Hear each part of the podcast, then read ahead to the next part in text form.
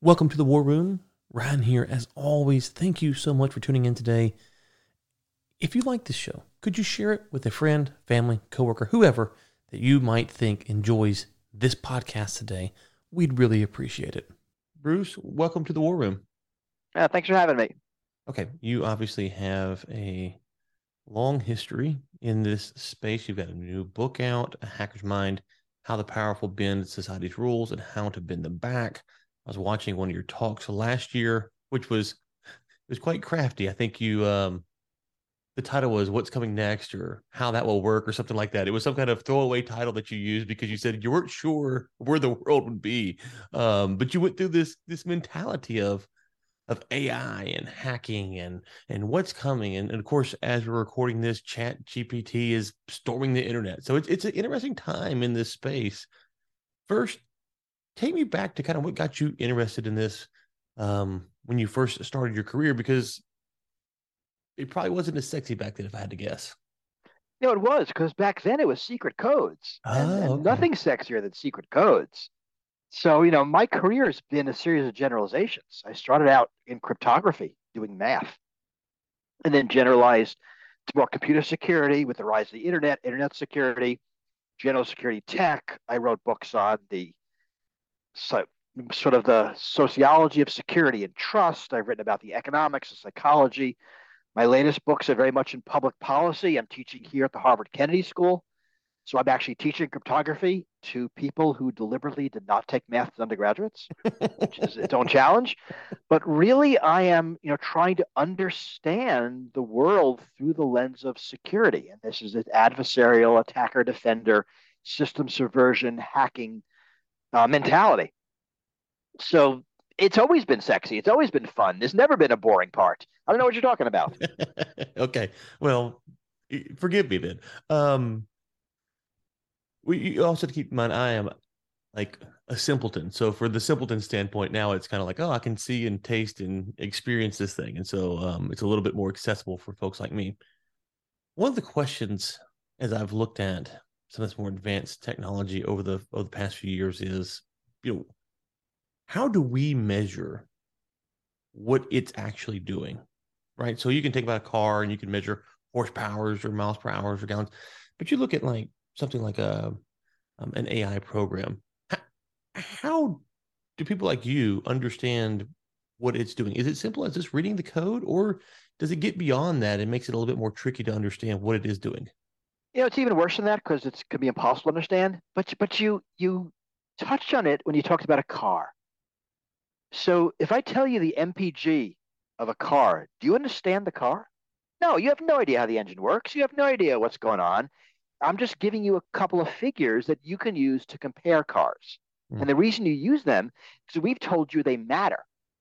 Like I don't give you the, you know, the rate of the windshield wipers moving water off the right? Because that's not a measurement that we care about, but you know, it might be. So we understand complex systems through measurements that tell us stuff we need to know and that's related to how the system works. So that works with cars, right? You know, I I can tell you the tire pressure, and that, that's interesting, or I can tell you the miles per gallon, or I can tell you something about something else about uh, the fuel efficiency, maybe the range, the size of the gas tank. And when you get to much more complex systems, it's the same idea, but the measurements get a little more tenuous, a little more arbitrary. And a lot of the times we understand systems by looking at their output. I mean, you, we understand, I understand a car because I know what it does. I'm not an engineer, I'm not a mechanic, I don't know how the engine works. Open it up, it's a bunch of metal stuff and it's greasy. But I know what it does. I know how to make it do something. So that's my understanding. It's superficial, but it is, in a sense, profound because it's how the car interacts with society. And when you get to an AI system, it's not going to be much different. You're going to open up the hood and it'll be completely opaque. And this is this is even true for experienced uh, software programmers. AI systems are opaque. No one understands how they work. But we can measure its output. Is it producing the right results? Is it biased? Is it racist? Is it accurate? Is it fast? Right? The, what data is it using to to learn? How well is it learning? Is it getting smarter? I mean, I, I can kind of conceivably imagine measuring these sorts of things. And that's how I'm going to know if it is fit for purpose, whatever the purpose is. Okay. And, and so there's three things here that, that I, want, to see how they fit together. So you talk about measurements, right? So miles per gallon or, or whatever, or is it fast? But then you said, is it biased or is it racist? And you you you said one more, but I could write it down. Okay, so I think we can all generally agree on how to measure um, miles per per hour, miles per gallon, or whatever the measurement might be. We said biased. That's a perspective issue, right? Um, what how someone determines if you have a bias, when you can see a bias, um, how it's impacting how you determine data. So how how can we evaluate whether or not the AI is biased? Because from two different people's perspectives, two humans' perspectives, um, one might not think it is biased, one might think it is. So no different than how we measure people. So you're right. There are different definitions of fairness, and they are contradictory. So before we have any definition of whether the system's fair or biased, we need to agree, you know, what our measurement is. And it might be that, uh, you know, for a police department, that you stop and frisk people of different genders at the same ratio or different uh, races. That, uh, or maybe we're going to look at uh, arrests, or we're going to look at different types of arrests or where you're deploying police. I mean, these are all human, no AI, mm-hmm. right? And, and, and we in the U.S. are actually really good at determining if a human system is racist or sexist or biased in some other way, right? Biased against uh, uh, people with different abilities. We know how to do that. We've been doing that for decades, in some cases uh, over a century. So, so we can do that. And it's not by, you know, I don't go to a police uh, officer, open up their brain and check their code, right? I, I look at what they did. The Los Angeles Police Department is known to be racist, and there's a consenting order, and, and judges have forced them to do things. And it's all by looking at the output. So we're going to do the same thing with an AI. We're going to look at the output. So Amazon had an AI that was making, uh, was screening resumes, and it turned out that it wasn't hiring any women right? So so it is biased. We know it's biased. We know it by the output. And that was that was a pretty egregious and and obvious. There's more subtle biases, but there's an entire industry now of figuring out, uh, you know, if a system is biased. But you are right. It starts with a definition. Hmm. What is fair? And there are different definitions depending on circumstance. And you're right. People might not agree, but without a definition of fairness, you can't judge a system against it. Yeah, and so this analogy, you'd be the expert here. You might be familiar with this. I had some chess people over my house. I don't know, three four months ago, and they were talking about um, some chess system that plays. I don't know, some kind of AI tech, and essentially that the way that the, the, the algorithm ran was it moved a pawn. I think on the outside, the outside of the board, it moved a pawn up um, at a different pace than historically had been considered to be the best way to play. So I, if that's right or wrong, we'll assume it's true for the analogy purposes. And ultimately, um, they were saying that that's actually people are now studying that going, oh, wow, we never thought about playing it that way. Okay. So when AI examines this, and I've heard you talk about some of this as well, it's going to interject or ask, I don't know if ask questions is the right term, it's going to ask questions and look for things that perhaps we didn't look for. So how so let's go back to the example of, and I have no idea about this Amazon thing, so we can unpack this maybe. How do we know um and we don't I'm not obviously arguing for discriminatory hiring practices, but how do we know that the, that the bot is it or the AI tool isn't actually screening for something else and it just happens to be appearance of gender? So how, how do you how do you make that determination? Because I can see the concern of going, oh, it's only hiring men. Okay, that's a problem. But if we put, I don't know, college degree, masters, or or something like, so how do you then go? Well, yeah, it, it, it's seeing something here that we should examine, or it's not. This the same way we do with humans. Right? The law is clear on this. This is not a new space. If a human was doing the hiring decisions and it only hired men and didn't hire any women, there'd be a lawsuit and there'd be a judge that would figure that question out.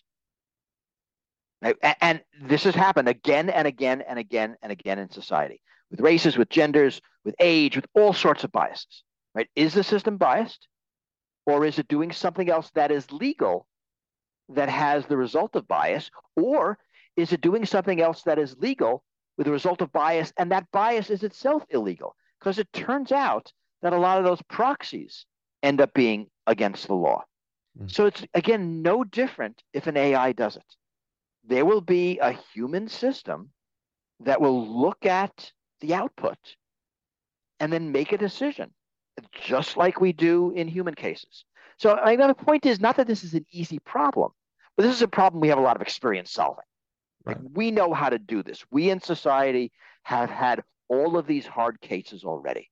Right? The the someone sues the bank and the bank says, I'm not discriminating against race. I'm just using uh, income and job type and this, and this is what it comes out. And it's not my fault. And in some cases, the court says, I guess you're right. Some say the court says, you are wrong. That is your fault, and you can't do that. So it won't be any different. Okay. So on the other end of the spectrum, um, you, have talked about the tax code and how AI might be used to think about the tax code and try to try to oh, manipulate the right word, but maximize it. Um, what would be the some of the examples that you could give for the for folks like me is a loophole that maybe the tax code uh, that, that that an AI system might deduce and go, oh, hmm, I never thought about it. if you buy this and sold this and then package it over here, all of a sudden we've got a tax deduction that we never we never found before. So this is interesting. I talk about this in my book a lot. This is the idea of an AI finding new hacks, new loopholes. So I mean, there are lots of tax loopholes that people use. The carried interest deduction has made the news in the past year. There was the double Dutch Irish sandwich that companies like Google and Apple used to evade taxes for many years. There's something in Europe called cum-ex trading, which is a loophole that allows a company to get double the refund for a single trade. Now, these are all legal, right? These are not fraud. These are loopholes. These are mistakes. These are ways that the law was was miswritten, really, and someone discovered it and is using it to their advantage. So these are human discovered. What I postulate in my book is the notion that an AI could do independent discovery. Because all of those loopholes I mentioned were discovered by human accountants reading through the tax law, looking at the details, thinking about how different laws interact, finding the, the loophole, and then exploiting it, right? At, at human pace, human system. AIs are good at doing that sort of thing. And you can imagine an AI being tasked with the same the same goal. Here's all the tax laws of the US for the world, I don't know. Find loopholes. And will it find new ones? Almost certainly. How many will it find? We have no idea. What will the effects be? We don't know. But some interesting thought experiment of taking a human creative process and, and a tedious one, right? One that involves a whole lot of tedium looking at the details of the laws, which is the kind of thing a computer's good at, and then figuring out how things fit together, pattern matching, also something computers are good at, in order to get a desired outcome. So I don't think we're there. I mean, the stuff I'm saying now is still science fiction, but I don't think it's far off. Yeah, I mean, I would think that if you're a government hearing this, you might go, okay, hey, let's get. Obviously, you said it's a little bit far off, but um, you could see governments using this to tighten the the um, the tax code, if you will. But then, could a counter AI come in? Look for other loopholes like oh totally it's always going to be ai versus ai that's that's our future certainly and yes right you, you could easily imagine this being done in the defense it's being done with computer code today so there is uh, there are ais that look for vulnerabilities in software right? The vulnerabilities that are used to attack Windows and other programs, and they're used by the offense and by the defense. And right when the defense finds them, they can patch the code. So certainly you can imagine a government uh, using this kind of system to find vulnerabilities in its tax code and then patching them, right? Rewriting the law. Although it is harder. You know, if you are Microsoft, it's super easy to patch your code, right? You write a patch, you push it out on second Tuesday of the month, suddenly everybody has the new code. If you are a country and you want to patch your tax law, that that's a hard process. In the U.S., it could take years. So it, it, it's not the same human system, but yes, that is definitely the way to think of it. What about um, l- large scale? And it, it might be easier just to actually hack a system, but I'm curious if you if you were to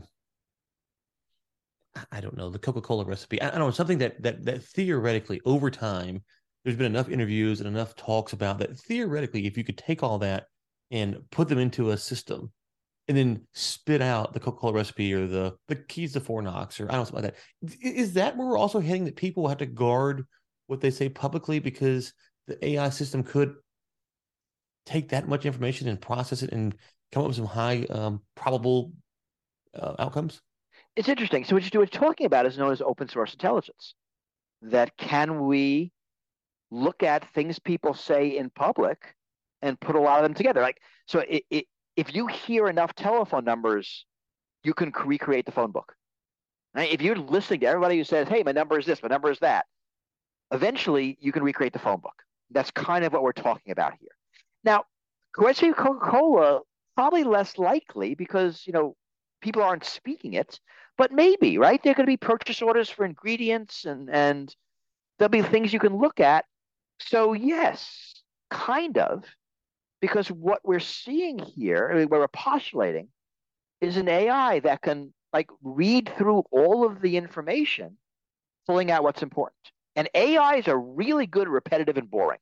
And there's nothing more repetitive and boring than listening to everybody's everybody's conversations. so I think there are going to be some things that are that, that can be found using AI open source intelligence. Some of it's going to be through reverse engineering. I know the recipe for uh, the Kentucky Fried Chicken herbs and spices was reverse engineered, and and there are websites you can get like you want to make a Twinkie or any of mm-hmm. those like you know classically secret recipes. Uh, I think that more things will become known through this ability to ingest an enormous amount of conversation and written material and stuff and then distill knowledge from it. So, uh, where that actually goes, we don't know. Are we about to enter the age of mass propaganda then? Like, because that would seem to be. Aren't we already in the age of mass propaganda? Well, I, that that was the why I asked it the way that I did. like, is it going to get worse? If you're afraid that you know some bot somewhere, some AI can sit there and just scrub through all your stuff, that you're going to be less likely to tell the truth. I suspect. So it's interesting. I I think when you think about AI, look at places where a difference in degree makes a difference in kind. For example, ChatGPT, right? ChatGPT can produce human sounding stuff. Now, I teach a class and someone can use ChatGPT to complete uh, their assignment. Now, that's a problem, but that's no different than any other sort of cheating or plagiarism. It, it's a different, but it's not really different. Uh, in politics, right, someone can use ChatGPT to write a letter to the editor uh, giving a propaganda position. Yeah, but a human can do that. That's not interesting. That's not different. What's different is when you can use a large language model to do that a million times, tens of millions of times, right? So instead of a letter to the editor, it is a million different tweets from a million different accounts. Uh, there's a professor here, Latanya Sweeney, uh, and she postulated the existence of something she called persona bots, which would be bots on, let's say, Facebook, that act normal, right? They have friends, they join affinity groups for knitting or model railroading or whatever, and they do, they're normal, but once in a while they say something political. Do that times 10 million. And that's different. Because certainly people can do that. But I can join a model railroad uh, affinity group on Facebook and every once in a while say, you know, I like this candidate or I hate that policy. Mm. And that's normal. So replacing me with an AI isn't interesting, but a million, 10 million changes discourse. And you're right. We could be in a future if we not if we're not careful, where the public sphere is AIs they arguing with AIs. And like, you know, we just sit around and watch. and we get a very skewed view of what is uh, what is normal. So you you might have an era an era of height uh, more heightened mass propaganda. Are we then going to the old days where we talk to humans again? Is that what you're saying? well, it's interesting, right? So how do you prevent that? So yes, if I'm you know if I'm talking to you, you know, I mean this is this is an audio podcast, but I'm mm-hmm. seeing you on Zoom. Mm-hmm. Now, of course, I don't know who you are. Maybe you're computer generated. I think you're not a bot. I hope I'm not. I hope you're not a bot. And but you know, in five years, you might be. So how do we deal with that? And actually, the answer is we don't really know. Mm. We don't have systems in place to recognize humans in these narrow communication pipes. And if we met on the street, it'll be many, many decades before you could be an android that passes a human being. But in text, you know, if you're if you're going, uh, you know, texting to your bank on their website, you're probably talking to a bot, at least initially. Oh yeah, yeah. If uh, voice, you're probably talking to a human, but in a few years, you might be talking to a bot. In video, a few years from now. And yes, we're going to have to figure out, and it might be labeling laws, and it might be prior relationships, it might be trusted introducers. We have to figure out how to separate the humans from the non-humans. Mm. Okay. And one other thing, um, as we kind of wrap up here, when I was hearing your your your talk, at least, um, you, you talked about I think it was a hockey stick. You using uh, the analogy, um, that kind of resonated with me because I've talked to my son who you know he's 15, plays sports, and I'm like, you know, I don't see how they can ever develop something that can figure out how to shoot a basketball while it's moving because of somehow the brain can do all this crazy math on touch and feel and motion and uh, I mean, I'm sure there's a computer that could do it, but it would take a lot because the the way I mean, it, where are we with with that? Because that seems to be well beyond. Um, you mentioned a few decades, maybe, but where are we with Android type technology being able to replicate? It seems like it's that's way too far out. it's way too far, and, and it really, I think our views of AI and robotics has been grossly misled by movies and television. Mm-hmm. Now, when we think of AI, we think of data from Star Trek, yeah. right? We think of R2D2 from Star Wars, or maybe a Dalek, right? We have these views of this general purpose AI, this AI that mimics a general intelligence. I think it's very far off. I mean, like not in our lifetimes. And what we're seeing is the rise of specialized AI that are just do one thing. Right? You know, Chat GPT basically mimics the entire internet and produces plausible text, knowing absolutely nothing about anything, but you know, can pretend, can can fake it so convincingly that we're all fooled. An AI could be used to make classifying decisions. AIs are now really good at reading chest X-rays, for example, or they could be used to determine uh, whether you are a recidivism risk to put you out on bail, or whether you are a loan risk if we want to lend you money. I mean, AIs are doing this, or or to show you what you might enjoy uh, on Netflix, or what posts you want to see in your Facebook feed. These are all AI. These are all AIs doing very specialized things. Yeah, I, and I, I, I will yeah, please. Netflix. Yeah, I was about Netflix. Um, I don't know. Last month, a few, few weeks ago, whatever it was, they had the Rocky series on, and so I was going to go through watch all the Rockies. Watch Rocky one, Rocky two. I get to end of Rocky three. It says what you should watch next, and it wasn't Rocky four. It was something. It was something. Sometimes it gets it badly wrong. It's definitely like, true. so, but you are right. You can see how you get in there, and you can tell if you've been watching a certain type of movie or show, it, starts to change what it suggests for you, and it kind of feeds that. Oh, okay. Right. And like and, and, t- and, TikTok is probably the pinnacle of that right now. At TikTok, because unlike Netflix, which you know you watch a movie, it's a it's an hour and a half investment. TikToks are tiny, so the the system can get a lot of information about what you want to see very quickly, and it it very quickly uh, will adjust what it shows you to what it thinks your preferences are. Uh, New York Times did a great article some months ago, taking you know just basically blank TikTok slates and running them in parallel and seeing how they just moved in different directions based on what you what you watched, what you uh, didn't watch, what you clicked forward on. I don't, I don't use TikTok. I don't know how it works, but I think you either either watch a thing or you just fast forward to the next thing. Yeah. Okay, so we're sitting here ten years from now. Where where are we at? I don't know if we're much further on. I don't know if we're much different than today. It's, I mean, let's think back 10 years. Where were we? Were things that much different? I mean, not really. Things are a little bit different, but basically, we're still doing what we're doing. We're still muddling through. There's an internet that works really well. There's systems that seem magical. There are threats. There are uh, people taking advantage of things. I think we will see a lot more automation. As, uh, you know, more sophisticated decision making from automatic systems. So we, will probably see uh, automatic systems that drive, or uh, you know, monitor the, the traffic lights all over the city to maximize traffic flow. Or I mean, right now I have a very primitive system in my home that turns the heat on and off depending on the temperature. Right, that's an automatic system. Right, that'll be a little more sophisticated.